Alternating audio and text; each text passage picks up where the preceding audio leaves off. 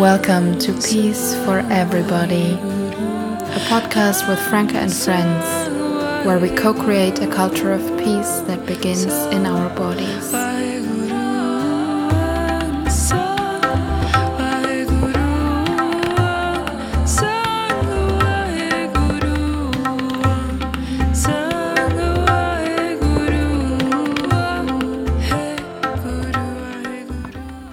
Hallo ihr Lieben und herzlich willkommen zur ersten deutschen Folge von Peace for Everybody.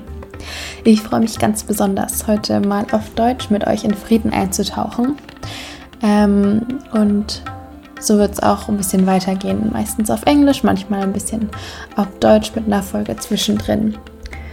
Ähm, Frieden beginnt im Körper, das Motto von diesem Podcast und ähm, von meiner Arbeit ist ja was, was wir erstmal für uns selber praktizieren. Und wenn wir das dann zusammen machen, ähm, als Community und nicht nur vereinzelt, sondern in einem kollektiven Feld zusammen, so wie wir es jetzt gerade erschaffen, indem du hier zuhörst und ähm, Teil von, von den Gesprächen bist, dann erschaffen wir eine neue Kultur, eine neue Kultur für Frieden und eine Kultur des Friedens und eine neue Kultur, wie wir individuell und kollektiv mit Konflikten umgehen. Deswegen danke, dass du hier bist. Ähm, und ich freue mich total über die, äh, das heutige Gespräch. Ähm, und zwar äh, darf ich dir Jana Schild vorstellen. Und ich finde, sie passt wirklich wie die Faust aufs Auge zum Thema von Peace for Everybody. Jana ist Mediatorin und Friedensforscherin und hat in Brüssel zu dem Thema Versöhnung in Ruanda promoviert. Sie hat mehrere Jahre in der Friedensforschung in Universitäten in Ruanda, Belgien, Frankreich und Deutschland gelehrt und unter anderem als wissenschaftliche Beraterin das belgische Außenministerium zu Fragen der Friedenspolitik der großen Seenregionen in Afrika beraten. In Berlin arbeitet Jana als Mediatorin und Trainerin in dem Bereich der kultursensiblen Konfliktbearbeitung. In der Einzelberatung kombiniert sie Biografie-Coaching und die Ilan-Lev-Methode. Jana arbeitet mit einem körperorientierten Ansatz der Konfliktvermittlung, den sie Somatic Mediation nennt, in persönlichen bis hin zu internationalen Konflikten auf Deutsch, Englisch und Französisch.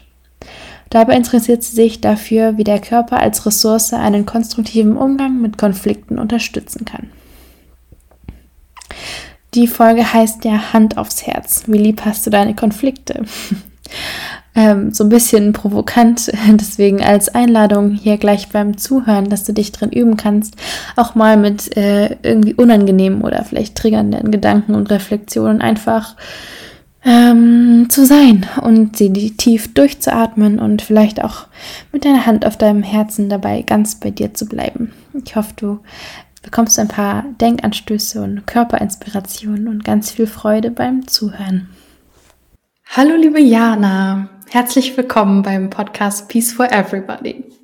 Ich freue mich total, dass du heute hier bist. Danke für die Einladung. Hm, das ist auch äh, die erste Folge auf Deutsch, fällt mir gerade auf. Äh, oh. Sehr, bisher hatte ich nur auf Englisch und äh, bin ganz neugierig und äh, froh, dass auch mal ein bisschen auf Deutsch was zu den ähm, coolen Inhalten, die auf diesem Podcast so stattfinden, rauskommt. Ähm, manchmal fange ich ganz gerne an, so ein bisschen, äh, weil ich ganz viele internationale Gäste bisher da hatte, einmal so einen kleinen äh, geografischen Check-in zu machen. Ich sitze äh, wie meistens in meinem kleinen Praxisraum in Hamburg. Wo bist du denn gerade? Ich bin auf Fuerteventura im Norden von der Insel so mhm. 200 Meter vom Strand entfernt. Ach ja, das klingt gut.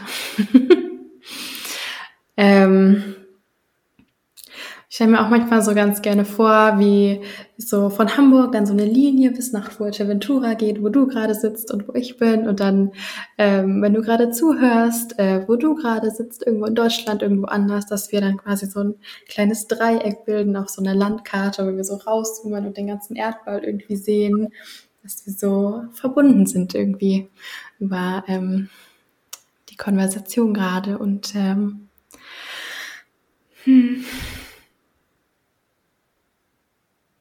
Jetzt gerade so eine schöne Vorstellung. Ähm, ja, ähm, erstmal, äh, vielleicht fangen wir ganz, äh, ganz vorne an. Wo ist ganz vorne? Ich habe vorhin ähm, die, äh, diesen Film Die Känguru-Chroniken angeguckt und da fängt es auch so an. Fangen wir ganz vorne an und dann fangen sie beim Urknall an. ähm, ähm, ganz vorne, ähm, wie wir uns kennen, vielleicht. Ähm, weil ich, äh, ich glaube, ich hatte dich damals äh, auch über meinen wilden Online-Research gefunden bei der Somatischen Akademie, glaube ich, warst du da auf der Webseite. Und ähm, dann habe ich so ein bisschen überflogen und dann war ich so, oh, die macht was mit Frieden und mit Körper. Oh, total cool. da schreibe ich doch mal eine E-Mail. und ähm, ja, irgendwie hat es dann so angefangen und dann war ich bei dir ähm, bei der Somatic Mediation Fortbildung und ähm, finde es total schön, irgendwie dich zu kennen und zu wissen, dass du auch so viel ähm, rumwerkelst und ähm, Neues und ähm, Interessantes schaffst und arbeitest, so in so einem ganz spannenden Bereich Friedensarbeit und Konfliktarbeit. Ähm, wie bezeichnest du dich denn selber eigentlich, was du machst? Oh. Jetzt gerade ich habe gerade meine E-Mail-Signatur abgedatet und da habe ich jetzt geschrieben, also dass ich ähm, Conflict Mediator, ich bin mittlerweile auch Biografie-Coach mhm. und ähm, also Trainee für die Ilan Lev Methode. Das ist jetzt mhm. der Dreiklang sozusagen. Dreiklang ist immer gut. Klingt mhm. spannend. ähm, wo hast du denn oder wie haben sich irgendwie auf deinem Weg Körper und Konflikt getroffen? Gab es da irgendwas, woran du dich so erinnerst? Da hat es so ein bisschen angefangen. War das mehr so ein fließender Übergang oder so ein ähm, Erlebnis oder ein Erkenntnis, wo du gemerkt hast, irgendwie passt das für mich zusammen? Ähm, ja, also es ist auch so eine, so eine große Frage und ich glaube, so die beste Antwort darauf ist, dass ich ähm, als ich meine Doktorarbeit geschrieben habe, war ich in Ruanda und habe, ähm, also ich habe zu dem Thema Versöhnung in Ruanda nach dem Völkermord promoviert und habe so festgestellt, als ich mit den, mit den Leuten gearbeitet habe und viel Feldforschung gemacht habe, also viel mit den Leuten auf dem Land unterwegs war, mit unterschiedlichen, also Überlebenden, aber auch mit Tätern gesprochen habe, dass so eine extreme Form des Konfliktes, die der Völkermord ist, so tief geht oder so tief die Menschen verändert und so viel zerstört auch, dass es rein mit Worten eigentlich nicht reicht, eine Lösung zu finden oder auch eine versöhnliche Haltung herzustellen, um hinterher in eine Versöhnung möglicherweise zu gehen. Und einerseits war es so, dass die hm, Leute, mit denen ich gearbeitet habe, also ich habe die so, so Aktivisten für Versöhnung genannt, also ruandische Aktivisten für Versöhnung, die haben alle mit mit Tai Chi, mit Meditation, mit irgendwie ganz vielen unterschiedlichen Techniken selber gearbeitet, die den Körper mit eingebracht haben. Und für mich wurde damals klar, dass so dieses so nur kognitiv an eine Sache rangehen, das hat wahrscheinlich wenig Chancen, so wenn der, wenn der Konflikt wirklich tief geht. Und das war eigentlich so die, der erste Moment, wo mir total klar war, dass das, was ich gelernt habe an der Uni, nicht ausreicht im Prinzip. Also so, dass da das so das die 2000, zwischen 2009 und 2013 ungefähr. Also würde ich das so zurückdatieren ungefähr. Mhm. Hm, wow, das klingt nach einer intensiven Forschung. Ähm, hattest du, du selber zu der Zeit schon irgendwas, was du gemacht hast, was so in die Richtung geht, so eine körperbasierte Praxis? Also ich habe ähm, eigentlich schon immer getanzt, seit ich vier bin und auch sehr lange Yoga, Ashtanga-Yoga praktiziert und habe das aber immer wie so, so separate Welten. So, es gibt die Arbeits- und Denkwelt und dann gibt es irgendwie die private, äh, wie sagt man so, Freizeitsachen und die helfen mir irgendwie nicht so gestresst zu sein oder so. Und das war das erste Mal, wo ich so eine, so eine Ahnung davon bekommen habe, so, nee, eigentlich gehören diese Sachen zusammen und die tollen Sachen, die ich in Tanzworkshops, also zum Beispiel Kontaktimprovisation, habe ich dann nach Rwanda angefangen zu tanzen und habe mich ganz viel mit den somatischen Methoden beschäftigt und habe immer gedacht, ah, diese tollen Techniken, die wir hier im Workshop lernen, sind total relevant für Konfliktarbeit. Also nicht so original, weil es natürlich irgendwie andere Zielgruppen sind und die vielleicht nicht gewöhnt sind, sich zu berühren oder irgendwie durch den Raum zu tanzen, aber dass so die, die, dass der Ansatz, ähm, auch von dem Körper heraus zu denken und letztendlich die Weisheit des Körpers zu nutzen, wirklich eine richtig große und wichtige Rolle für die Konfliktarbeit spielen kann und meiner Meinung nach auch sollte. Mhm. Sollte, naja, wenn man Lust drauf hat. ja. ja. Äh, und äh, wie ist dann, wenn du sagst, hast dann hast du ein bisschen mehr verbunden für dich von dem äh, privaten, äh, separaten und dem äh, beruflichen und wie du arbeitest? Was ist da heute so äh, deine Körperpraxis, würdest du sagen? Also ja, das ist auch immer so eine Frage, wo ich äh, immer noch nicht gut rausgefunden habe, wie ich darauf antworten soll. Also präzise, aber ich versuche es auch. Ähm, also ich glaube im Prinzip so das, das Allerwichtigste oder ich glaube, wo so der Dreh- und Angelpunkt ist, so das Nervensystem letztendlich. Also wie so diese Erkenntnisse, die wir heute haben und die auch wissenschaftlich mittlerweile untermalt sind, obwohl ich glaube, dass die ganzen Ansätze, die körperbasierten Ansätze, das schon seit Jahrhunderten oder vielleicht seit Jahrtausenden eigentlich wissen.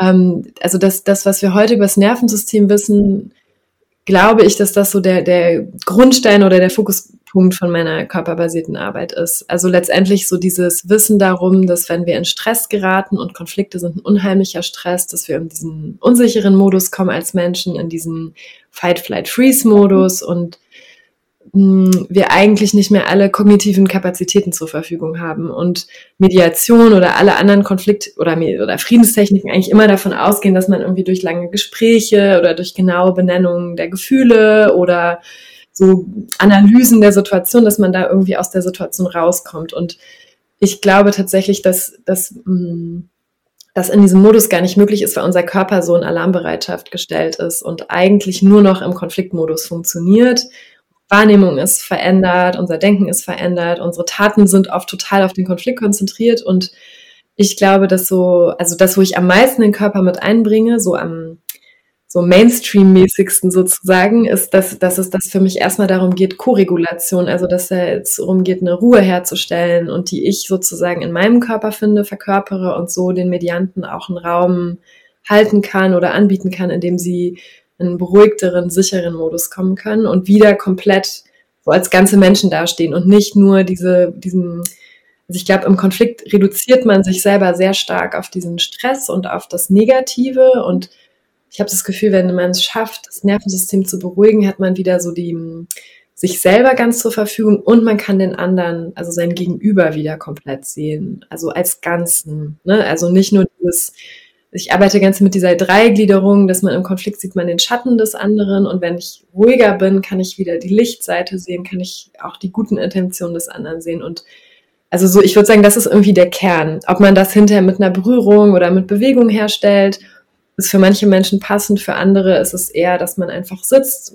Mit manchen gibt es eine irgendwie so was Aufmerksamkeit in den Körper lenken mit Focusing oder letztendlich ist es tatsächlich nur in Anführungsstrichen das, dass ich mich ganz doll beruhige und auf Korregulation setze und so den durch die Körper sozusagen Körpersprache, durch die Körpersignale den anderen helfe, in einen anderen Modus zu kommen, weil wir ja genau, ich glaube, dass das echt schwierig ist, da alleine rauszukommen. Mhm. Leider. Mhm. Ja, gibt es da irgendwas Spezielles, wie du dich so vorbereitest auf eine Mediation, was du so ganz konkret irgendwie vorher machst, was dir so ein bisschen hilft, da mehr mhm. tiefer reinzukommen in diese Ruhe? Es kommt tatsächlich total auf meinen Tag drauf an, also wie ich so drauf bin. also es kann irgendwas so sein von, ich mache irgendein Lied an, was ich total mag und hüpfe irgendwie wild durch die Gegend oder jetzt, wo ich halt Ilan Lev äh, lerne, nutze ich da sehr viel von. Also, wo ich durch, da geht es ganz viel von den Körper so helfen loszulassen, unnötige Anspannung loszulassen und das kann man auch an sich selber total gut machen. Mhm. Und ich glaube, letztendlich ist es meistens so, dass ich mir einfach eine gewisse Zeit nehme, je nachdem, wie viel ich an dem Tag habe und mich hinsetze und ähm, so einen Raum eröffne, ich mir vorstelle, wer die Leute sind, die zu mir kommen oder zu denen ich komme und ähm, so nichts anderes zu tun letztendlich, also den Fokus so auf diese, dieses Gespräch, auf diese Mediation zu lenken. Hm. Hm. Ähm, Ja, ich finde es gerade ganz interessant, ähm, weil auch als wir uns das letzte Mal äh, in Live gesehen haben, was sich schon ewig her anfühlt, aber äh, wann war das? Äh, Im Sommer 2020 war das. Ähm, ähm, Genau, da äh, war ich noch so erinnern, da hattest du auch an diesem Workshop so verschiedene äh, Bücher so aufgestellt an der Wand, diese verschiedene körperbasierte Ansätze und so weiter und auch so gesagt, dass du ja total gerne irgendwie so was rauspickst von hier und von da, weil es so viele äh, irgendwie unterschiedliche Methoden gibt, aber auch die irgendwie so eine Schnittmenge bilden, aber dann so ein bisschen unterschiedlich sind. Was hatte ich denn, ähm, was war so der ähm, Auslöser, dass du dich entschieden hast, für eine äh, Methode tatsächlich da tiefer reinzugehen mit Ilan Lev?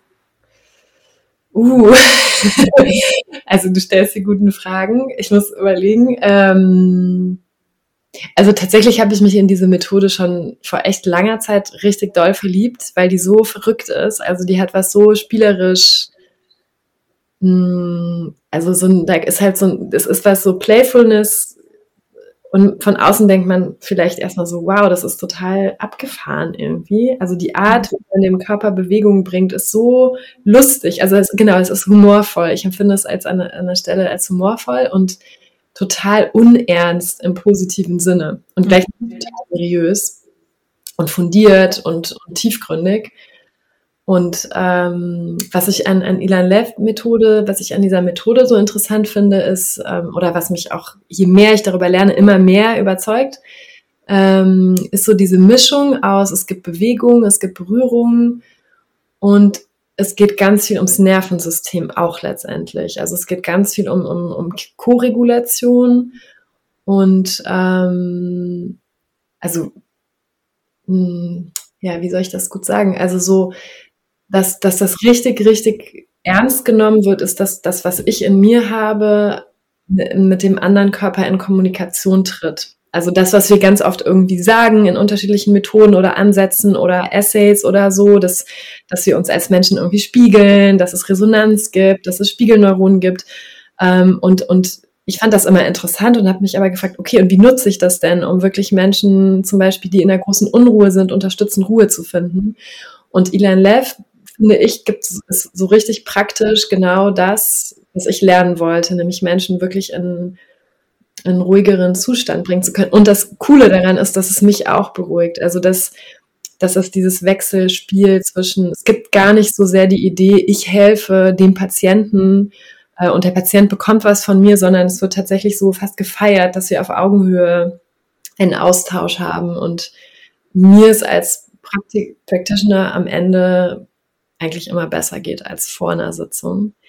Ähm, und das finde ich irgendwie wundervoll, dass so eine Arbeit äh, dafür da sein darf, dass ich mich gut fühlen darf oder noch besser fühlen darf. Und das finde ich ist so, also für mich steht auch Somatics irgendwie dafür, dass, dass Arbeit Spaß machen darf, dass sie mich lernen darf und, und ja, wir als Menschen uns gegenseitig so viele schöne Dinge geben können und uns anbinden können an das, was gut und schön in uns ist und, und auch heil ist irgendwie, anstatt darauf zu schauen, was nicht funktioniert. Also genau, das wäre wär noch so der zweite Punkt, dieses, es gibt keine Diagnose in Elan Lev, sondern äh, wir haben, also ich bin ja jetzt noch so ein Baby Elan Lev, also ich bin erst mit der Online fertig und ähm, bin jetzt in meinem Internship insofern ändert sich vielleicht noch mit meinem tieferen Wissen, würde ich es vielleicht anders sagen, aber jetzt gerade finde ich es besonders schön, dass wir so, dass uns immer gesagt wird, wir sollen nicht analysieren und keine Theorie haben, was mit der anderen Person falsch ist oder ein Problem ist, sondern einfach neugierig erforschen und immer wieder mit so diesem Beginners Mind,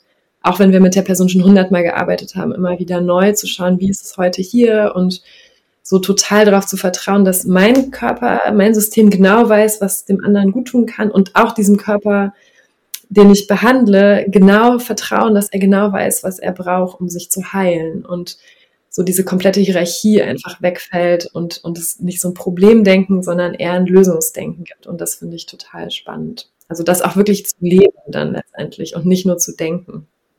Mm. Ja, das finde ich auch total einfach dieses äh, How-to zu diesen ganzen ähm, ja, was braucht der Körper, was ist äh, gerade präsent im Körper, was tut dem Körper gut, irgendwie das tatsächlich dann umzusetzen. ähm, ist super schön, dass du da so eine Methode für dich gefunden hast, die das so spielerisch macht. Mm, und auch gerade dem äh, Aspekt, wie arbeite ich eigentlich, ähm, merke ich auch selber total so äh, selbstständig zu sein und ähm, körperbasiert zu arbeiten. Ähm, da kommt auch ganz viel zutage, so, okay, äh, was, wie fühlt sich das an irgendwie, wie, was bedeutet Professionalität irgendwie auf einmal für mich oder welcher Rhythmus und so. Ähm, sehr spannend, was mein Körper alles gespeichert hat an komischen äh, Ideen oder blöden Strategien, wie ich sein sollte, damit ich äh, angeblich gut arbeiten kann. Ja, was heißt Leistung ne? und was heißt äh, gut sein und also genau, guter Punkt auch mit der Professionalität. So, wie viel muss ich leiden, um professionell zu sein? ja, äh, das ist auch also für mich tatsächlich ein total wichtiger Teil, weil ich ähm, mit meiner körperbasierten Arbeit mittlerweile irgendwie so am Kern angekommen bin, mit äh, wem ich arbeiten möchte, und zwar mit äh, Frauen, vor allem mit Neurodermitis und mit anderen chronischen Krankheiten, äh, weil es auch der Weg ist, den ich so gegangen bin. Und da es eben krass viel drum geht, irgendwie sich den Raum so richtig irgendwie zu erkämpfen, um dann bei so einem Frieden anzukommen mit, ich darf irgendwie genauso sein, wie mein Körper gerade kann und auch wenn es nicht so ist, wie andere meinen, dass es sein sollte. Ähm, und äh, weil ich auch immer wieder sehe, dass es bei total vielen einfach so ist, um immer irgendwie so Zähne zusammengebissen und durchgehalten und es glaube ich ja auch total übertragbar auf ganz viele Menschen, ob jetzt ähm, mit ähm, Neurodermitis oder nicht, ähm, dieses irgendwie so ein bisschen äh, nicht gelöst zu sein oder angespannt zu sein. Ähm, und wenn du sagst, dass Elan Lev da so ähm, hilfreich ist, das so ein bisschen äh, zu lösen zu können. Ähm, klingt es erstmal total schon so beim Zuhören, wie ich so ein Ausatmen. Ähm, und äh, was ist so, oder wie ist es gerade so, oder was hast du vor, damit so zu machen? Also ist es dann so, so eine richtige Session, wo jemand kommt und sich dann irgendwie hinlegt oder läuft es dann ab oder wie fließt es dann ein in das, wie du es verwenden möchtest? Hm, also ich glaube, langfristig möchte ich es auf jeden Fall mit dem Coaching auch verbinden, was ich mache. Hm. Und ich glaube, so ein bisschen passiert es auch immer automatisch schon, weil die Leute zu mir kommen und etwas erzählen und ich irgendwie, auch wenn ich es gar nicht will, anscheinend irgendwas ausstrahle, dass direkt so irgendwelche Sachen auf dem Tisch so, wupp, da so vor mir sitzen und ähm, dann im Raum stehen so und es nicht nur um körperliche Beschwerden geht, sowieso ist, also sowieso ja irgendwie Quatsch zu denken, dass es losgelöst ist von dem, was gerade auch seelisch oder emotional mit einem los ist. Ähm, also das bin ich gerade so ein bisschen am Erforschen, was, was könnte interessant sein. Ähm, zum Beispiel mit einer Frage zu kommen, erstmal über die Frage zum Beispiel zu sprechen oder nachzusinnen und dann mit dem Körper zu arbeiten und zu schauen, was, was bewegt sich äh, oder umgekehrt, vielleicht erst eine Session geben und dann mit der Frage arbeiten, weil man dann aus einem komplett anderen Zustand heraus da drauf schauen kann. Ähm, und gleichzeitig bin ich auch gerade so, ich, ich lerne die Methode ja noch und ich habe so ein Gefühl, dass Worte immer weniger wichtig werden, je mehr ich damit arbeite und Dinge sich lösen, ohne dass die in dem, diesem kognitiven, rationalen Verstand so verstanden werden müssen oder bearbeitet werden müssen. Und insofern bin ich auch noch total neugierig, ähm, wie viel ich überhaupt noch mit Leuten reden werde, wenn ich das mehr mache. Ähm, und ich selber an mir auch sehe, wie sehr es an mir verändert. Also mein Sein mit mir, was du gerade auch so angesprochen hast, dieses wie verkrampft bin ich mit mir selber, wie anspruchsvoll bin ich mit mir selber. Ich habe das Gefühl, dass dadurch, dass ich so viel Ilan Lev jetzt bekomme und gebe, äh, sich so eine große Welt in mir verschoben hat, also dieses gute, weiche mit mir sein, so viel größer geworden ist, der Raum dafür ist so viel größer geworden. Und vielleicht äh, will ich dann auch nur noch so mit Leuten arbeiten. Also ähm, ja, das ist, ist gerade noch echt offen. Also wäre mein Traum jetzt gerade auch mehr und mehr damit zu machen, weil das natürlich eine andere Energie auch ist als Konfliktarbeit, wo echt viel einem auch viel um die Ohren fliegt, ähm, äh, was vielleicht nicht immer angenehm ist. Ähm, und gleichzeitig, also vielleicht noch so als Anschluss, um es mit deiner Frage zu verbinden, merke ich auch, dass sich meine Mediationen sehr verändert haben, seit ich Ilan Lev mache. Also ähm, ich habe das Gefühl, ich kann mehr halten, nehme weniger Dinge persönlich. Ähm, kann viel mehr Entspannung in den Raum bringen. Also ich habe das Gefühl, dadurch wird irgendwie auch die Mediation so fast effizienter. Also in kürzerer Zeit passiert irgendwie mehr, ohne wenig, äh, mit weniger Anstrengung.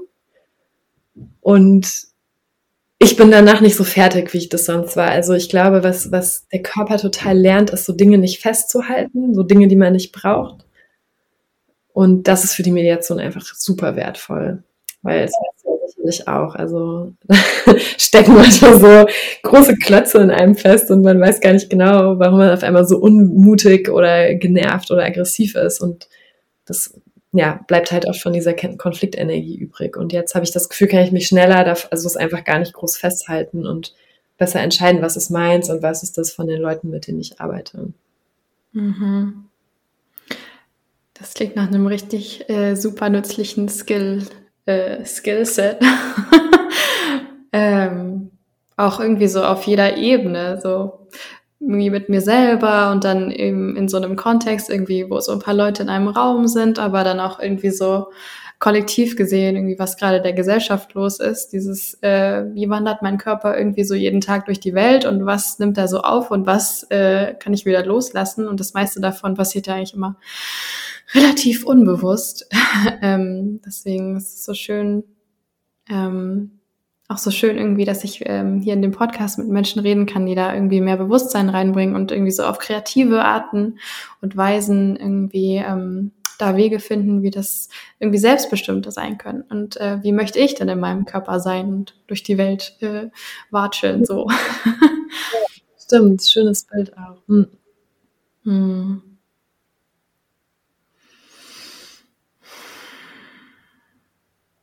Ja, und auch gerade dieses, ähm, das finde ich auch so, äh, das bemerke ich auch in der, wenn ich so ein Coaching anfange und dann reden wir so ein bisschen und dann sage ich so, hey, hast du vielleicht Lust, dass wir eine Körperübung machen, bevor wir da irgendwie tiefer einsteigen und dann so, hm, ja, okay. Und danach ist irgendwie alles völlig, mhm. also, also anders oder in einem anderen, ähm, hat eine ganz andere Qualität. Und da ich auch, da passiert so viel, auch ohne dass man drüber sprechen muss. Und das ist so, so cool irgendwie. Wie gesagt, ich muss mich eigentlich nur zurücklehnen und je mehr ich entspannt bin, umso mehr darf dann von selber irgendwie vor meinen Augen sich so äh, entwickeln und entstehen oder eben auch lösen. Ja. Ähm, ja, es ist, es ist schön nochmal gesagt mit dem Zurücklehnen, finde ich auch, dass so, also ah, je mehr ich irgendwie will und, und will, dass die andere Person sich ändert oder lernt oder verbessert oder so diese ganzen Dinge, die einem doch ja durch den Kopf gehen irgendwie, wenn, wenn man irgendwie mit Menschen arbeitet. Ich habe das Gefühl, je mehr diese Entspannung kommt, desto mehr kommt das Zurücklehnen und dadurch entsteht wirklich so ein Raum, der viel größer und interessanter ist, als dass unser Gehirn sich so ausdenkt, was jetzt gerade die richtige Lösung oder der richtige Weg ist. Also ich habe gar kein Problem mit dem Gehirn. Ich glaube, es ist auch total hilfreich. Aber an manchen Stellen hat ja schon alles versucht und ist nicht auf gute Lösungen gekommen. Und ähm, Sonst würden die Menschen meistens ja nicht in Coaching kommen, wenn sie das Ganze durchdenken könnten alleine oder so. Ne? Mhm. Mm, hast du vielleicht irgendwie, vielleicht entweder was aus der letzten Zeit oder irgendwas, was dir so besonders in Erinnerung geblieben ist, so, äh, so ein Beispiel dafür, was sich irgendwie so ganz unerwartet vielleicht verändert oder auftut, so durch, ähm, durch so einen gehaltenen Raum, wenn man eigentlich einen Konflikt hat ähm, und dann aber mit so einer Arbeit begleitet irgendwie am Ende wo rauskommt, wo man dann ähm, ganz zufrieden ist. Meinst du, wenn ich mit Leuten gearbeitet habe? Mhm. Mhm. Also ich weiß nicht, ob es ganz genau passt, aber das kommt mir gerade so in den Sinn. Das ist eine Mediation, die ich hatte in einem internationalen Team. Und es waren Kolleginnen, die sich sehr, sehr doll zerstritten haben und sehr unversöhnlich schon waren. Also so, ich hatte das Gefühl, da ist schon sowas kaputt gegangen zwischen denen, weil es auch sehr lange schon so war und ich zwischendurch gar nicht das Gefühl hatte, dass da noch was funktionieren kann und dass egal welche Methode oder Technik oder Intervention ich anwende, ist eigentlich ich hatte das Gefühl, es löst sich nichts. Es gibt keinen Weg aus diesem Konflikt heraus, außer vielleicht so sich gut zu verabreden, nicht mehr in Kontakt zu sein. Mhm. Ähm, und dann habe ich irgendwann mich so tatsächlich auch, deswegen fand ich dein Bild gerade auch so schön so zurückgelehnt und habe einfach gesagt, ehrlich gesagt, ich glaube, ich kann euch nicht mehr helfen, weil ich habe das Gefühl, ihr wollt eigentlich den Konflikt nicht loslassen. Also ihr habt den eigentlich zu gern gerade und ich weiß auch nicht mehr, was ich jetzt tun kann und ich will auch nicht mehr Zeit in Anspruch nehmen. Es kostet ja auch Geld für alle hier und Zeit und, und das habe ich total ernst gemeint. Und das war so dieses Zurücklehnen und auch so in den Raum zu stellen, das merke ich gerade. Ich kann, ich kann mich auch jetzt nicht noch mehr anstrengen. Ich habe schon alles gegeben, was ich euch anzubieten habe. Und auf einmal gab es wie so eine 180-Grad-Wende von, oh nein, dann wollen wir doch noch mal irgendwie schauen, was jetzt geht. Und das war jetzt nicht wie so Magie und jetzt sind die alle beste Freundin, aber es gab, ähm, ja, ich glaube, es hat mir wirklich geholfen, wieder aus, so nicht, dass ich Verantwortung für die Medianten übernehme, sondern denen die Verantwortung für ihren Konflikt überlasse und tatsächlich eine Begleitung nur bin und das kann man sich oft denken und verhält sich aber anders oder hat so eine Haltung von, oh, ich muss hier was halten und noch möglich machen und noch mal schnell in zwei Stunden den Konflikt lösen. Und da war es so, ja, kann ich halt nicht. Also geht nicht. Ich liegt nicht an mir. Ich habe alles getan und so diese Weichheit mit mir zu haben, zu sagen, ich habe mein Bestes gegeben und an der Stelle ist auch besser aufzuhören. Und das hat so ein Empowerment, glaube ich, bei denen Mediantin auch irgendwie ausgelöst, dass sie dann doch Lust hatten, irgendwie sich noch eine Entschuldigung anzubieten. Und ähm, äh, also sie haben sich am Ende, Ende sogar die Hände geschüttelt und haben sich irgendwie versprochen, nicht mehr schlecht übereinander zu reden und so. Und das war dann auch tatsächlich sehr berührend letztendlich. Und da hatte ich auch so ein, also weil du gerade gefragt hast, so was ist dieser Moment oder wie spielt das rein? Und das ist sehr subtil, aber sehr powerful so, also sehr, wie sagt man das, machtvoll, mächtig? Kraftvoll. Kraftvoll. genau. Ja. Mhm. Mhm. Kann ich richtig so nachspüren, irgendwie diesen Moment. Und auch dieses, dass, dass man ganz oft irgendwie so ein Konflikt, äh, wenn der schon so immer so mit dabei ist, dass man ihn dann so festhält aktiv irgendwie und halt dann so, okay, gehen wir nochmal in Spielkasten, in, in Sandkasten zusammen und ähm, bewerfen uns weiter mit Sand und gehen dann wieder weiter und haben unseren Sandkasten weiter im Gepäck irgendwie. Das ja. ähm, ist auch irgendwie gut so mal so gesagt zu bekommen. Ja, ist irgendwie, glaube ich, echt unangenehm. ja. Also, und das ist ja auch wirklich die Frage, ne? wie lieb hat man den Konflikt irgendwann und was ersetzt der auch alles oder welchen Scheinvorteil bietet er uns und das, ja, genau. Mhm. Das Bild mit dem Sandkasten ganz gut. ja, ähm, ich habe, äh, mir fällt gerade irgendwie so ein, äh, so ein Gespräch ein, das ich mit einer Freundin hatte, weil ich ja auch so, eine Zeit lang war ich auch so in die Richtung, ich mache Konfliktarbeit irgendwie und Konfliktbearbeitung, war so ein bisschen so da so uh, on the fence sozusagen, so da so reinzuspringen und irgendwas hat sich aber nicht so richtig angefühlt, so ganz körperlich irgendwie dieses, diese Energie und Konflikt einfach. Nicht, dass ich damit irgendwie nicht sein kann, aber ich habe mir irgendwie so gedacht, äh, irgendwie ist es, will ich das äh, quasi aktiv da immer so rein. Ähm, und dann ähm, eine Freundin erzählt, ja, ich mache so körperbasierte Konfliktbearbeitung und sie so, was, was soll das denn sein? Und dann hat sie gesagt, ich stelle mir da gerade irgendwie vor, wie, wie jemand im anderen eine reinhaut. Das wäre für mich körperbasierte Konfliktbearbeitung. so, okay, ja, ähm, nee, ist ein bisschen was anderes. Organisierter Boxkampf oder so. Wie heißt das nochmal, wo die so scheinmäßig, ähm, ist das Patching oder so? Körperanzüge an und, und rangeln sich so äh, durch die Gegend, aber es anscheinend ohne sich wirklich zu verletzen. Also vielleicht wäre das. Mhm. Ja, das finde ich total spannend, die äh, Idee von, äh, wenn wir mehr Räume hätten, ähm, wo so Rituale stattfinden könnten, wo Konflikte irgendwie auf so einer äh, energetischen Ebene irgendwie bewegt werden, dann würden die viel weniger so ähm, sich woanders festsetzen, weil mhm. sie nirgendwo ihren Raum finden. Finde ich einen ganz interessanten Gedanken. Mhm. Mhm. Aber auf jeden Fall bin ich für mich irgendwie dann so dabei angekommen, dass ich äh, Frieden so den Hauptfokus machen will. Und ich will es so nennen und ich will es irgendwie als Qualität das sein, wovon, was der Kern irgendwie ist von dem, was ich mache. Ob es jetzt um so Heilung geht auf persönlicher Ebene oder mehr so die, so Gruppen und kollektive Sachen. Ich will, dass Frieden der Fokus ist.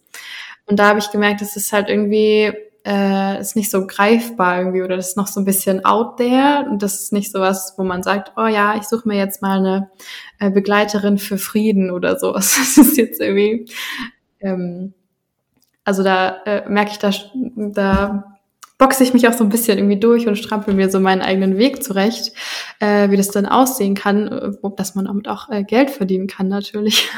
Aber so, ähm, ich will Friedensarbeit machen und äh, auch so hier und in Hamburg und bei mir zu Hause und in Deutschland und nicht so in so einem alten, äh, ich gehe jetzt ins Ausland Konstrukt und mache da irgendwelche vorgefertigten Programme mit. Ähm, wie, ist, äh, wie siehst du das denn so ein bisschen in dem Feld, wo du so mit Konflikt und mit Frieden ähm, zu tun hast und da so deinen Weg gehst. Wie ist das für dich? Ich den Fokus drauf setze, auf Frieden oder Konflikt oder. Ja, ja, ja. Mhm. Ja, das ist auch auf jeden Fall eine wichtige Frage, glaube ich. So, ich glaube, im Marketing sagt man immer, dass man entweder auf einen Flyer das schreibt, womit die Menschen Probleme haben, oder das, was sie sich wünschen. Und das wäre ja so, entweder geht es um Konflikte oder um Frieden. Ähm, und so immer, wenn ich mit irgendwelchen Leuten daran gearbeitet habe, mit Selbstpräsentation, ja, genau, nicht die Probleme schildern, sondern das, was die Leute sich wünschen.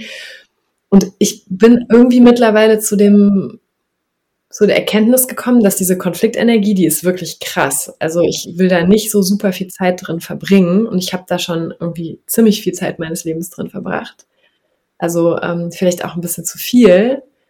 Nee, zu viel macht keinen Sinn, aber ich habe sehr viel Zeit drin verbracht und das hat mich auch was gekostet, so körperlich und emotional habe hab, hab ich da auch einen Preis für bezahlt. Und gleichzeitig merke ich so, dass ähm, hm, das liegt mir am Herzen, diese Konflikte zu transformieren. Und das, ich habe manchmal das Gefühl, es, es hat meine hm, Kollegin aus meiner Mediationsausbildung damals gesagt, sie meint, das ist so wie wenn man immer hm, in ein Kriegsgebiet fährt, wenn man Mediation macht. Und man wird halt beschossen. Also man ist wirklich so in einem Kriegsgebiet mit seinem Körper, mit allem, was man hat und kriegt auch so ein bisschen was von diesen Wunden, von den ganzen Verletzungen, die da stattfinden mit. Und mh, ich glaube so, dass ich mehr gelernt habe, dass, dass mich die Dinge nicht verwunden, also dass die wirklich nicht bei mir landen. Ähm, und dass ich diese Arbeit total liebe. Also wenn das passiert mit Menschen, was dann passieren kann. Ähm, also ich prüfe jetzt mehr ab, was sind das für Leute? Und, und eine meiner ersten Fragen ist eigentlich so, wie, wie lieb haben sie den Konflikt? Sind sie bereit, den loszulassen? Und dann sehe ich schon, wie die Leute reagieren. Und wenn es eher darum geht, so diesen Opfermodus zu haben und zu sagen, ja, der andere ist alles schuld und ich bin eigentlich unschuldig, wie weiß ich was und es ist mir alles passiert und ich habe nichts damit zu tun, dann bin ich schon meistens ein bisschen skeptisch, ob das funktioniert. Und wenn ich aber merke, so eine Bereitschaft zur Selbstreflexion ist da, Verantwortung übernehmen für die Situation, und auch Perspektivwechsel. Also ich kann mich in die anderen hineinversetzen und so fühlen und die Welt so sehen, wie, wie die Parteien, mit denen ich den Konflikt habe oder meine Konfliktpartner. Dann finde ich, ist es einfach eine so schöne Arbeit und mh, hm, irgendwas daran kann ich, also irgendwas daran kann ich aushalten oder kann ich mit sein. Und immer wenn es irgendwie gelingt, so, also wenn dann die Konfliktpartner irgendwie anfangen, weich zu werden, wenn irgendwie eine Träne fließt oder so und man merkt so, wow, okay, sie haben sich verstanden und dieser eine Punkt, der immer so aneinander vorbeigeht, den konnte ich übersetzen und sie sehen sich und hören sich und spüren auch so diese ernsthaft guten Intentionen des anderen, dann ja, finde ich das einfach total schön. Und deswegen bin ich so voll noch mit Konflikten irgendwie ausgestattet.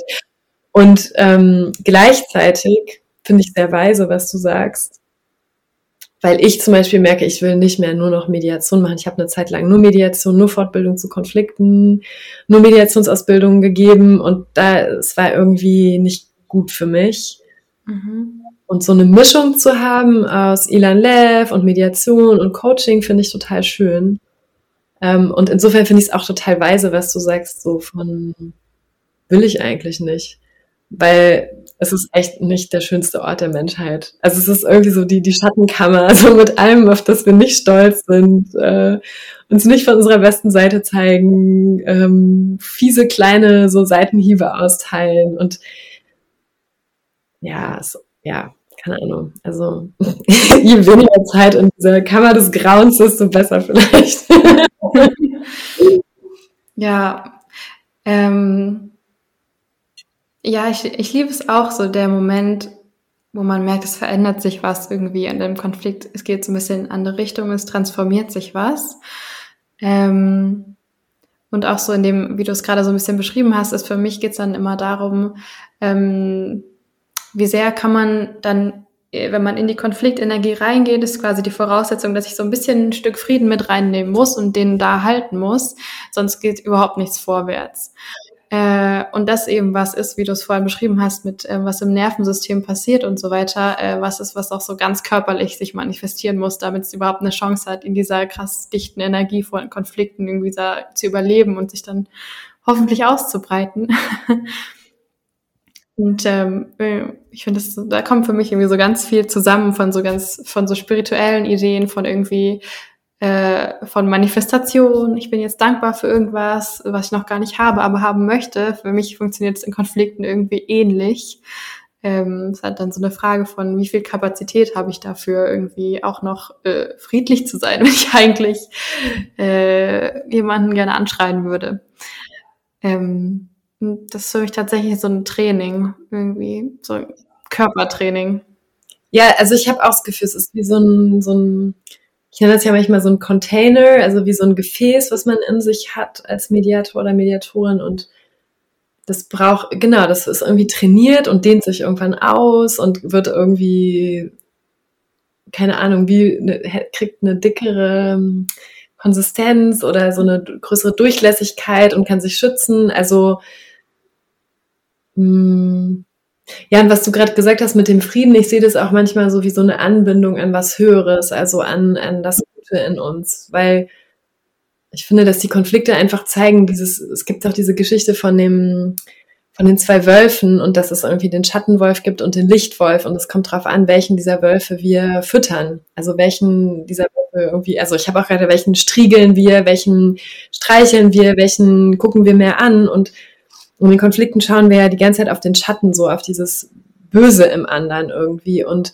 ich habe immer das Gefühl, als Mediatorin komme ich rein und, und versuche wieder das Licht der beiden sich gegenseitig zu zeigen oder zu spiegeln. Und dafür muss ich mich auch an was Lichtvolles anbinden, an was, so an dieses, an den Glauben daran, dass wir als Menschen auch gut sind. Also, dass wir genauso fähig sind zum Besten wie zum Schlechtesten, was sich im Konflikt zeigt. Mhm. Und das ist das ja auch, ne? dass ich diesen krassen Optimismus mit reinbringe, diesen so fast unkonditionellen Glauben ans Gute in, in uns und dass, dass, dass ich das wachrufen kann oder dass ich das durch meine Anbindung daran sie auch daran erinnern kann oder so.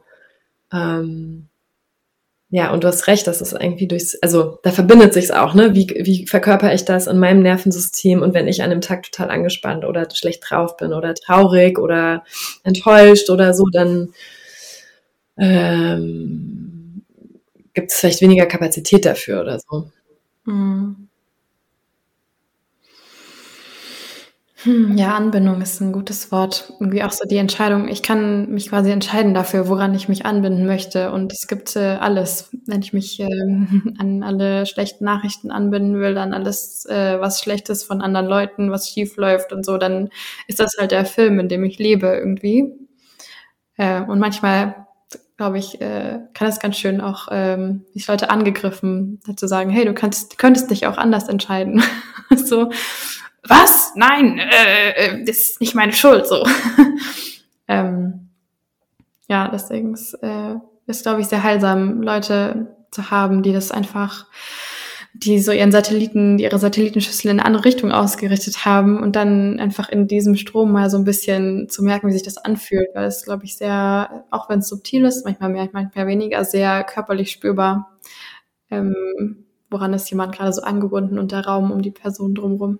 Mhm. cool mit der Satellitenschüssel. So. ja. Ja, das sagt äh, meine Kundalini-Yoga-Lehrer sagen das immer. wo ich meine Satellitenschüssel ausrichte hier oben, so ist meine Realität dann auch, wie ich sehe, wie ich wahrnehme überhaupt. Und ähm, das finde ich auch, äh, ja, ist ja auf allen Ebenen auch irgendwie wissenschaftlich gesehen gibt es immer mehr, auch was man so lesen kann, von wegen, was, äh, was irgendwie die Wirklichkeit oder mehrere Wirklichkeiten gleichzeitig. Ähm, und irgendwie finde ich es sehr versöhnlich zu wissen, einfach, es gibt einfach mehrere Wirklichkeiten gleichzeitig. Und dann mache ich so Hopping, je nachdem. Ja, und vielleicht auch so, also vielleicht ist es auch für Konflikte schön zu wissen, so, okay, ich habe mich gerade die ganze Zeit für diesen einen Satelliten, den Schattensatelliten entschieden und ich kann genau jetzt in der Sekunde auf den anderen umswitchen und es braucht gar nicht irgendwas Großes, es braucht gar nichts im Außen, sondern wirklich diese innere Entscheidung. Und das hast du gerade, glaube ich, auch gesagt. Also für mich ist das gerade so ein bisschen ein Test, wenn ich ein Vorgespräch habe für eine Mediation, macht es die Menschen schon wütend, wenn ich das als Option reinstelle, dass es ihre Entscheidung ist. Dann weiß ich schon, hm, es wird wahrscheinlich schwer. Oder ist das, also ich hatte es auch mal, da hat mich eine Frau angerufen, weil sie einen Konflikt mit ihrem Mann hatte. Die haben irgendwie ein junges Baby gehabt und äh, dann habe ich sie irgendwie gesagt, ja, es kommt, dann hat sie gefragt, wie viele Sitzungen brauchen wir denn? Und dann habe ich gesagt, es kommt darauf an, wie lieb sie ihren Konflikt haben, also wie lange sie den behalten wollen. Je länger sie den haben wollen, desto mehr Sitzungen brauchen wir. Und da hat sie sich wirklich tot gelacht. Und ich fand es so lustig. Ich meinte, ah, oh, wie toll. Und, und dann weiß ich so, okay, das wird irgendwie gut. Also da sehe ich Möglichkeiten mit zu arbeiten, ohne dass, ähm, dass mich das verletzt oder so. Also dass mich das zu sehr angreift, diese Energie. Mhm. ja. Wie hat denn so die Arbeit mit Konflikten irgendwie so deine eigenen Konflikte verändert? Hm, das ist immer eine gute Frage, die auf Partys gerne gestellt wird. So, mhm. keine Konflikte mehr. Ehrlich gesagt, also ich bin genau so menschlich an der Stelle. Also und mit menschlich meine ich so dieses, dass unser Nervensystem in diesen unsicheren Modus rutscht und ähm, halt diese, diese Unterstellung, dass, dass der andere mir was Böses will oder so oder mir offensichtlich schaden will und absichtlich schaden will, das, das passiert mir auch. Ähm, und passiert mir auch total schnell und ich bin auch eher impulsiv in Konflikten. Ähm, ich lerne halt immer mehr ruhig zu sein. Ich sehe immer mehr, was passiert, wenn man sich nicht stoppt in Konflikten. Das hilft mir natürlich total. Und ich glaube, was sich am meisten verändert hat, ist, dass ich versuche, eine Außenperspektive zu finden. Also, dass ich gelernt habe, dass, ähm,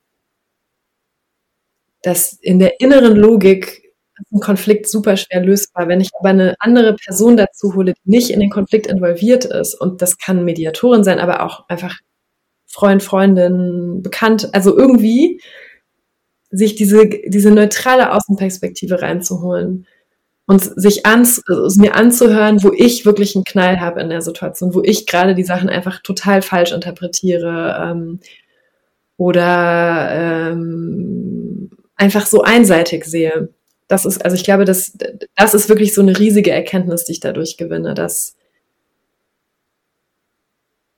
ja, dass die Außenperspektive so unheimlich wichtig ist. Und das hat sich auf jeden Fall verändert durch mein Mediatorin-Sein. Mhm.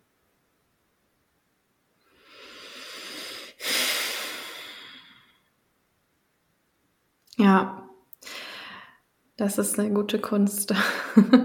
Mal ähm, sich von außen so zu sehen irgendwie. Ja, ja, ja, ich ähm, genau kenne die Frage auch. äh, aber so ein, ich krieg manchmal so, so in einem Konflikt irgendwie zu hören, ja, mit dir kann man eh nicht streiten, weil du machst es ja professionell. Das ist ja, hör auf, irgendwie mich als dein Versuchskaninchen zu sehen. Mhm. So, ah, okay. Also das hat mir auch eine Freundin erzählt, dass irgendwer so fuchsteufelswild geworden ist, weil ich glaube, sein Freund er gedacht hat, sie manipuliert ihn jetzt in irgendwelche Konflikte sein. Dann war sie einfach nur total genervt und ähm, ja, und es ist aber auch eine wichtige Erinnerung, nicht, also nicht zu glauben, finde ich für mich immer, dass ich nicht glaube, dass ich jetzt irgendwas besser weiß, nur weil ich das professionell mache, weil einfach nicht. Also glaube ich nicht tatsächlich. Und das könnte auch manchmal so eine Konfliktarroganz dann irgendwie sein, so ja, ich kann das jetzt ja alles halt auf meine Art und Weise. Ja, nee, ist kein besser Wissen, ist nur irgendwie ähm, mehr dran gewöhnt sein, das zu navigieren irgendwie und dann vielleicht ein bisschen schneller oder ein bisschen ausgeprägtere Strategien zu haben, die dann einfach mehr ähm, zugänglich sind in so Momenten, wo eigentlich wenig zugänglich ist. Hm. Ähm, ich würde gerne noch mal so ein bisschen so einen Bogen ziehen von, ähm, wir haben jetzt schon so viel auch über ähm, Nervensystem gesprochen und ähm, was, was du selber irgendwie machst und dann, wie das so in der Mediation sich auswirkt. Ähm, wenn man das da so ein bisschen aufmacht und zu gucken, irgendwie, was mit äh, so größeren Konflikten auch nochmal so zurück hat. Wir haben ja angefangen bei ähm, Völkermord in Ruanda, ähm, was es irgendwie braucht, um äh, solche großen oder so historische Sachen, die auch so irgendwie so ein bisschen festhängen, was ist, äh, wie die sich verändern. Das ist ja so ganz andere Dimensionen, ähm, zeitlich und aber auch äh, in so alle Richtungen. Und ähm, so ein Thema, was mich so total beschäftigt, ist zum Beispiel so, ähm, also bei meiner ganz eigenen Identität irgendwie und Geschichte so als Deutsche äh, äh, äh, hat es mich echt lange gedauert, also es hat lange gedauert, bis ich irgendwie kognitiv äh, dahinter gekommen bin, was ich irgendwie vorher so gespürt hatte, was noch so da ist, ähm, von so Holocaust und Zweiter Weltkrieg und sowas. Ähm, und bin dann da eine Zeit lang in die Richtung gegangen, das, äh, gegangen, das irgendwie weiter erforschen zu wollen. Ähm, und habe da auch eben zum einen irgendwie so gemerkt, es fängt aber irgendwie immer bei mir an und ich muss es bei mir irgendwie anfangen zu transformieren.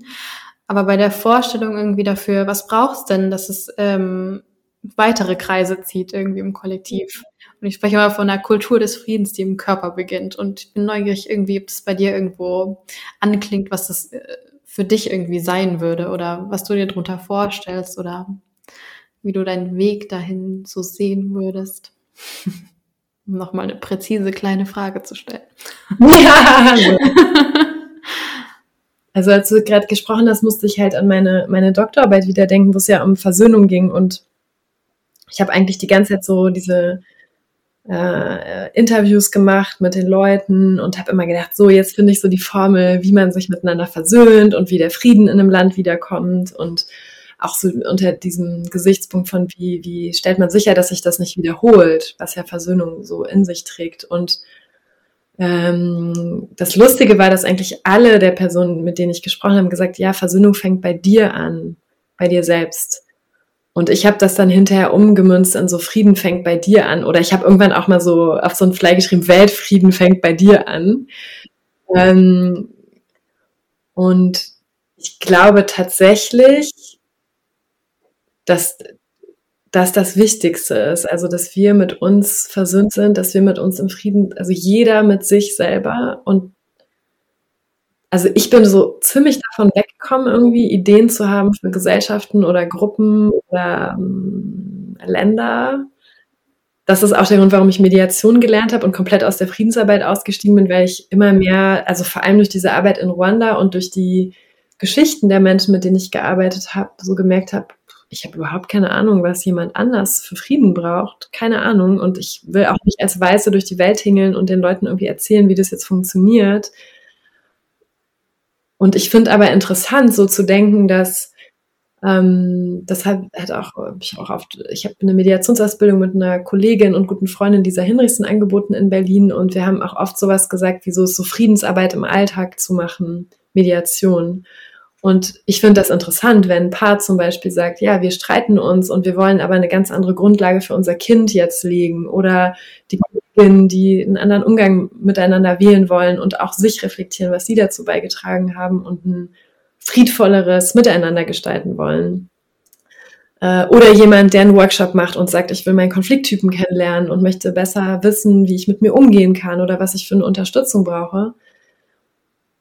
Und ich glaube, die Antwort ist immer so ein bisschen unsexy. Also ich, so, die, ich glaube, dass, dass, dass, dass vielleicht der Wunsch besteht, dass man größere Antworten hat oder weiter, aber letztendlich ist es auch radikal, ne? also wegzugehen von, von dem, von dem Blick nach außen, sondern total diesen Blick zu sich hinzuwenden und ähm, naja, wie so kleine Zellen, die dann was ausstrahlen und, und ich finde auch oft zum Beispiel, wenn man ein Ehepaar sieht, äh, die nach einem Konflikt einen guten Umgang miteinander gefunden haben und wieder mit ihrem Kind im guten Kontakt sind oder so, das hat ja eine Auswirkung auf das Kind, dann hat das irgendwie eine Auswirkung auf die Kita und auf die anderen Eltern und auf den Spielplatz und so. Also das strahlt ja irgendwie was aus und es hört sich vielleicht so ein bisschen so, so verblendet an. Und ich glaube es aber auch tatsächlich wirklich, dass das stimmt. Und irgendwie glaube ich auch, dass das Einzige, worauf wir Einfluss, wirklich Einfluss haben, wir selber sind und letztendlich auch nur auf unsere Haltung und unseren Blick auf die Welt, weil andere können wir auch nicht kontrollieren in, in keiner Form. Und ist vielleicht auch, was deine Lehrer und Lehrerinnen sagen, so mit dem Satellit, ne? Also wie richten wir uns aus? Wie bewerten wir die Situationen, die uns passieren? Wofür sind wir dankbar? Schauen wir auf das, was wir haben oder das, was wir nicht haben? Und ich glaube, so ist es mit dem Frieden irgendwie unterm Strich auch. ähm, ja, also ich bin da ja, ich kann da total mitgehen bei deiner Antwort. Ich finde dich auch überhaupt nicht unsexy oder verblendet. ähm, weil es auch, äh, so ich es irgendwie so ein bisschen beobachte, je mehr man versucht im Außen, umso weniger mhm. äh, Frieden schafft man tatsächlich im Außen. ähm, also deswegen bin ich auch total der Meinung, es fängt immer bei einem selber an und ähm, dann, äh, ich kenne so die Kritik daran, dass äh, das wäre so ein individualistischer Ansatz irgendwie und ähm, Heilung findet nur in Community statt und so.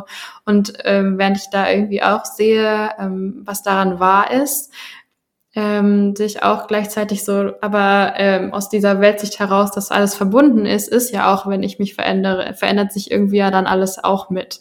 Und es ist kein, äh, ich mache jetzt nur irgendwie, schau, dass ich irgendwie friedlich bin im Sinne von, äh, mir ist alles egal und ich mache mir mein kleines perfektes Häuschen, sondern ähm, wie kann ich im Frieden mit allem sein und ähm, ja, manchmal ich habe mich jetzt ein bisschen genervt, wenn Leute so sagen, ah, individuelle Sachen, man muss alles in Community machen und wir müssen alles zusammen machen. Und dann merke ich aber, wie in dann solchen Spaces, wenn Leute aber nicht ihre persönlichen Sachen irgendwie regeln, was dann da hochkommt und das dann irgendwie ist echt krass manchmal. Die, ähm, und deswegen bin ich mittlerweile auch sehr vorsichtig geworden, bei wem ich mich so einlasse auf so Räume, wo äh, wo es wo bestimmte Themen hochkommen könnten. Ähm, ja. Ja, es ist, es finde ich nochmal wichtig, diesen Community-Aspekt und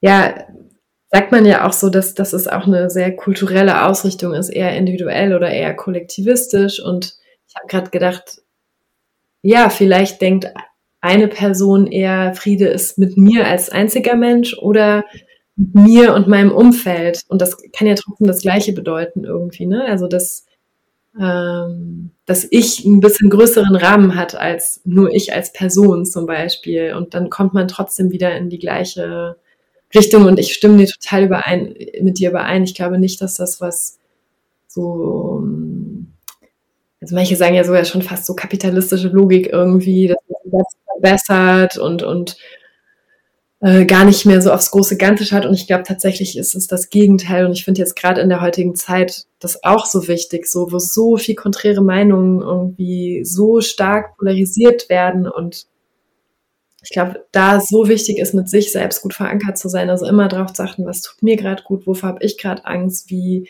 fragil oder sicher fühle ich mich in gewissen Situationen und dadurch glaube ich, unterstützt man die Gesellschaft eher als Ganzes, als wenn ich äh, ständig mit den anderen beschäftigt bin, ob die eine Maske tragen oder nicht, ob die geimpft sind oder nicht und äh, irgendwie dann vergesse, was eigentlich mit mir jetzt gerade los ist. Also stimme ich, also und es ist aber vielleicht wichtig, das auch noch gut zu konzeptualisieren, weil ich glaube, dass da oft so Missverständnisse äh, entstehen an dieser Stelle. Also es ist nochmal ein wichtiger Punkt, für mich. Mhm. Hm. Hm, ja, jetzt sind wir mal, waren wir sehr konzeptuell auch unterwegs, die, letzte, die letzten paar Punkte irgendwie. Vielleicht bringen wir es nochmal ähm, zurück so auf, ähm, hier und jetzt und praktisch und Körper. Was war denn ähm, so das letzte Mal, wo du irgendwie ähm, was Neues über deinen Körper gelernt hast oder was Neues gemerkt hast? So mit diesem Beginners Mind. Ja, ich glaube, ähm, das war jetzt noch gar nicht so lange her.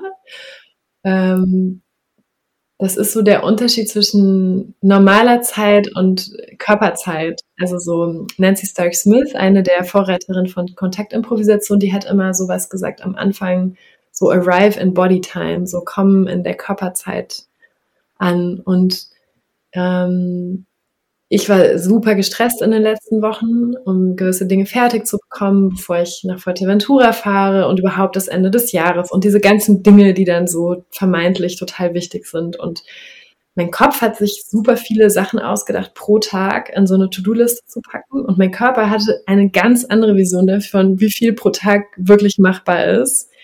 In dieser Winterzeit, in diesem Grauen, in diesem Berlin irgendwie, wo gerade alles so eng und so, so auch mit Angst erfüllt ist und, und wo sich alle fragen, wie geht's weiter, was passiert.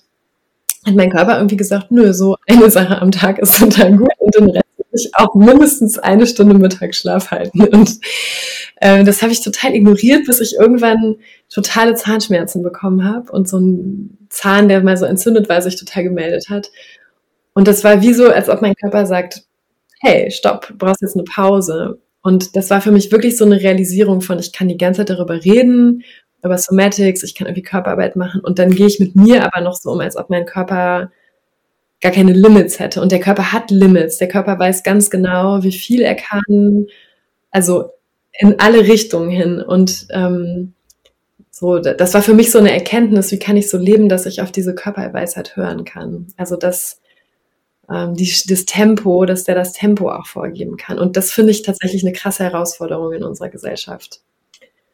Äh, und das war aber wirklich so ein ganz körperliches Gefühl von, mein Körper weiß ganz genau, wie lang meine To-Do-Liste für den Tag sein darf. Und ähm, das will ich gar nicht oder darf ich auch gar nicht mehr ignorieren, weil das überhaupt nicht gut ist. Also und nicht gesund ist. Äh, ja, Ja, auch eine schöne Einladung an irgendwie alle, die jetzt zuhören, so an sich einfach mal die Frage zu stellen, wie kann ich heute einfach mal nur den Raum schaffen, um mal zu gucken, ob mein Körper mir was zu sagen hat. Dann kann ich es immer noch ignorieren. Aber das überhaupt erstmal so zu merken, oh, es geht mehr in die Richtung und dann doch mal vielleicht ein bisschen mehr einbauen zu können. Weil es äh, fängt ja schon eben, wie du gesagt hast, damit an, dass wir äh, nicht nur nicht entsprechend oder im, äh, in Harmonie irgendwie mit unserem Körper leben, sondern irgendwie es noch nicht mal richtig merken, wenn wir es eigentlich nicht tun. ähm, ja. Ja, schöne Einladung. Eine Klientin von mir hat auch letzte Woche so gesagt, äh, für mich ist Selfcare manchmal im Moment einfach nur, dass ich einfach drei Sekunden die Augen zumache. Und das kann auch schon so ein Raum sein, irgendwie, um das zu merken und da wieder so ein bisschen auf Spur zu kommen. Deswegen, äh, es klingt manchmal so nach, äh, ich mache jetzt ein Blubberbad für drei Stunden, was der Körper braucht, aber es kann irgendwie ähm, alles sein, je nachdem. Kann auch ein Blubberbad sein. Aber ähm, ich glaube, ja. der Körper auch so Simplizität tatsächlich schätzt. Also eine einfache Geste wie Augen schließen und also tatsächlich das Innehalten, ne? was du gerade gesagt hast, zu hören. Ja. Hat er gerade zu sagen? Hat er was zu sagen? Und es braucht meistens sehr wenig, ne? Also wenig im Außen, wenig Gesten, wenig äh, Material, wenig Tools. Ja. Ja, ein äh, auch sehr weihnachtlicher Gedanke. Auch eben gedacht, so total zu dieser Jahreszeit, ja. Ja, stimmt. Mhm. Noch eine kleine Adventsansprache. Innehalten, auch für den Körper. Stimmt, ja. Ja. Hm, ich bin jetzt gerade ganz friedlich irgendwie innen und habe gar nicht mehr so viele Worte. Ähm, finde, unser Gespräch hat so einen schönen mhm. ja, einen schönen Rundweg gemacht über ganz viele Aspekte äh, und war sehr äh, reich und wertvoll. Viele Ebenen bespielt. Ähm, Gibt es was, was du ähm, noch sagen möchtest, was du noch teilen willst, was dein, deine Adventsansprache? oh Gott, oh Gott. Ähm. das ist gerade ein bisschen schwer, weil ich ja so in dieser sommerlichen Atmosphäre zwischendurch vergessen habe, dass jetzt Weihnachten ist. Hm. Ja, ich finde das schön, was du gerade gesagt hast. Also das zwischenzeitlich innezuhalten und einen Raum, so einen wohlwollenden Raum für sich selber zu halten. Weil das ja auch was ist, was so Ende des Jahres oft verloren geht mit so Stress, Weihnachtsstress oder Geschenkestress und mh, hm, ist nicht immer leicht, aber mit so einem Wohlwollen auf sich zu schauen und so zu sagen, so, du hast gerade das Beste getan, was du tun konntest. Und ähm, das ist gut so jetzt gerade. Äh, ja, das ist vielleicht ein schöner, wärmender Gedanke irgendwie für, für, die, für, diesen, für diese Übergangszeit zwischen den Jahren. Und sonst will ich mich eigentlich nur noch bei dir bedanken, also für die Einladung, für das schöne Gespräch und ich finde richtig toll, was du auf die Beine gestellt hast und äh, bin total gespannt, was da noch draus wird, äh, wen du noch alles einlädst, welche Debatten du damit anstößt und was sich daraus vielleicht auch für eine Art von Community bilden kann. Ich drücke dir auf jeden Fall ganz fest die Daumen. Mhm. Danke, ich bin auch sehr gespannt. ähm, Ah ja, was ich noch fragen wollte. Ähm, wie können denn Leute mit dir arbeiten? Wie die mit mir arbeiten können? Mhm. Also wie die mich finden können zum Beispiel. Wie sie dich finden können, was sie mit dir machen können. Oh. Äh, ja, also ich habe eine Webseite, janaschild.de und ähm, gerade bin ich tatsächlich so, dass ich, ich arbeite ganz viel mit Mediation und ich arbeite aber auch viel mit Biografie-Coaching. Also wenn Menschen sich so, so an dieser Fragestellung sind, was mache ich mit meinem Leben, wo will ich hin, wie will ich diese Zeit, die ich noch auf der Erde habe, für mich nutzen? Und was, was will ich in die Welt bringen, welche Vision möchte ich irgendwie zur Realität machen? Ähm, oder welche Krise möchte ich, was, was will mir diese Krise sagen, wie kann ich die überwinden, solche Fragen. Und tatsächlich suche ich gerade ähm, Übungskörper für Elan Lev. Also falls jemand auf Fuerteventura ist. Und ich bin wieder so ab keine Ahnung, Februar oder so in Berlin, ähm, ist das gerade tatsächlich mein Hauptfokus. Also genau. Ja, die, die Chance würde ich doch mal nutzen, wenn ich jetzt auf Fuerteventura oder dann in Berlin wäre, bevor du richtig, ähm, richtig äh, berühmt und teuer bist und man nicht mehr so einfach Sessions bei dir bekommt. Buchter Terminkalender. ja. Mhm. Okay, dann Danke dir, Jana, für das Gespräch und du bist auf jeden Fall Teil äh, der Peace for Everybody Community. Ja, danke dir. Mhm, danke fürs Zuhören und danke fürs heute deine Satellitenschüssel auf das Thema Frieden ausrichten und das mit in deinen Alltag nehmen. Wenn dir der Podcast gefallen hat, erzähl gern allen deinen Freunden und Freundinnen und deiner Familie davon, ähm, damit wir ein noch größeres kollektives Feld des Friedens schaffen können. Wenn du äh, mir schreiben möchtest, kannst du das gerne machen über meine Webseite frankarauch.com oder über mein Instagram franka.rauch. Wenn du gerne ähm, Janas Arbeit näher kennenlernen möchtest, kannst du auf ihre Webseite gehen, janaschild.de. Und ähm, ich habe alle Informationen wie immer in den Show Notes in der Podcast-Beschreibung wie heißt es auf Deutsch, Beschreibung dieser Folge. Ich freue mich, wenn du beim nächsten Mal wieder reinhörst und wünsche dir keinen Friede, Freude, Eierkuchen, sondern einfach ganz viel Frieden, sodass er selbst in Momenten des Konflikts oder des viel Lossein im Außen ähm, in dir ganz präsent ist und du Frieden in die Welt trägst. Bis zum nächsten Mal. Deine Franka.